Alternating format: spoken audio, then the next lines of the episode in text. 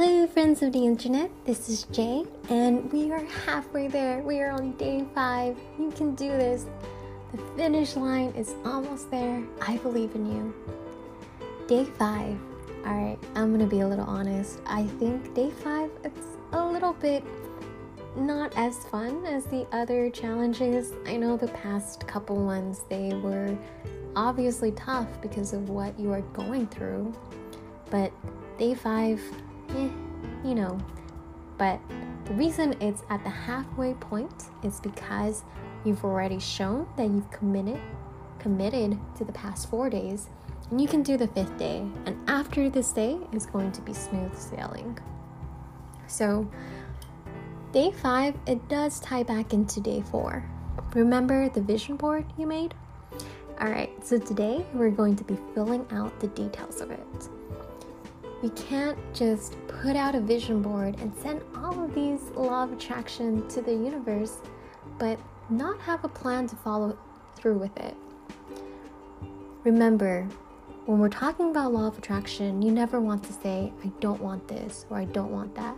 I don't want my future partner to always be late, or I don't want my future partner to be distrustful and non communicative. We want to think of only the positive aspects of this. So I want a partner who is on time. I want a partner who I can build trust with, who communicates. Got that? Okay. So we're going to fill out the details of this. I want you to make an Excel sheet, make a planner, whatever works best for you, and fill in the details. So, for example, if you are thinking about traveling to Hawaii, I want you to go online, look up how much plane tickets are, look up what days you can take off, and how can I actually make this happen? How much money do I need to save for this trip? You need the details. And just try your best. Even even even if it doesn't seem possible right now, try your best and fill out as much details as you can. I want you to have some goals you can meet in the three month mark, six month, nine month, and a year.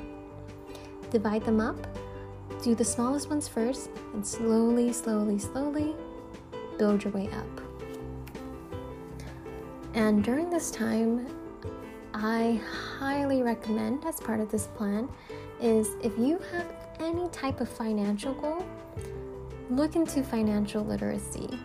For those of you who are like, I got this, I have my IRA, I have my 401k, I don't need this, skip the step. But if you are on the aspect where you're like, I don't really know what this is, or even if you're in high school and you're thinking, uh, I don't have money yet, trust me, you want to read this. Go online, there's so many resources available, and try to learn the basics of financial literacy. If you feel that you are lacking in confidence, look up some things that can make you feel confident. The whole point of today is you have your vision, you have your goals, and we need to fill in the steps on how to get there. I don't want you to be too hard on yourself if not all of the steps go through or you have to take different routes. It doesn't matter. The whole point of this exercise is to just know that there are ways to eventually achieve your goals. All right, guys, you can do this. Day five, we're going for it, we're getting our goals. You got this. Love you.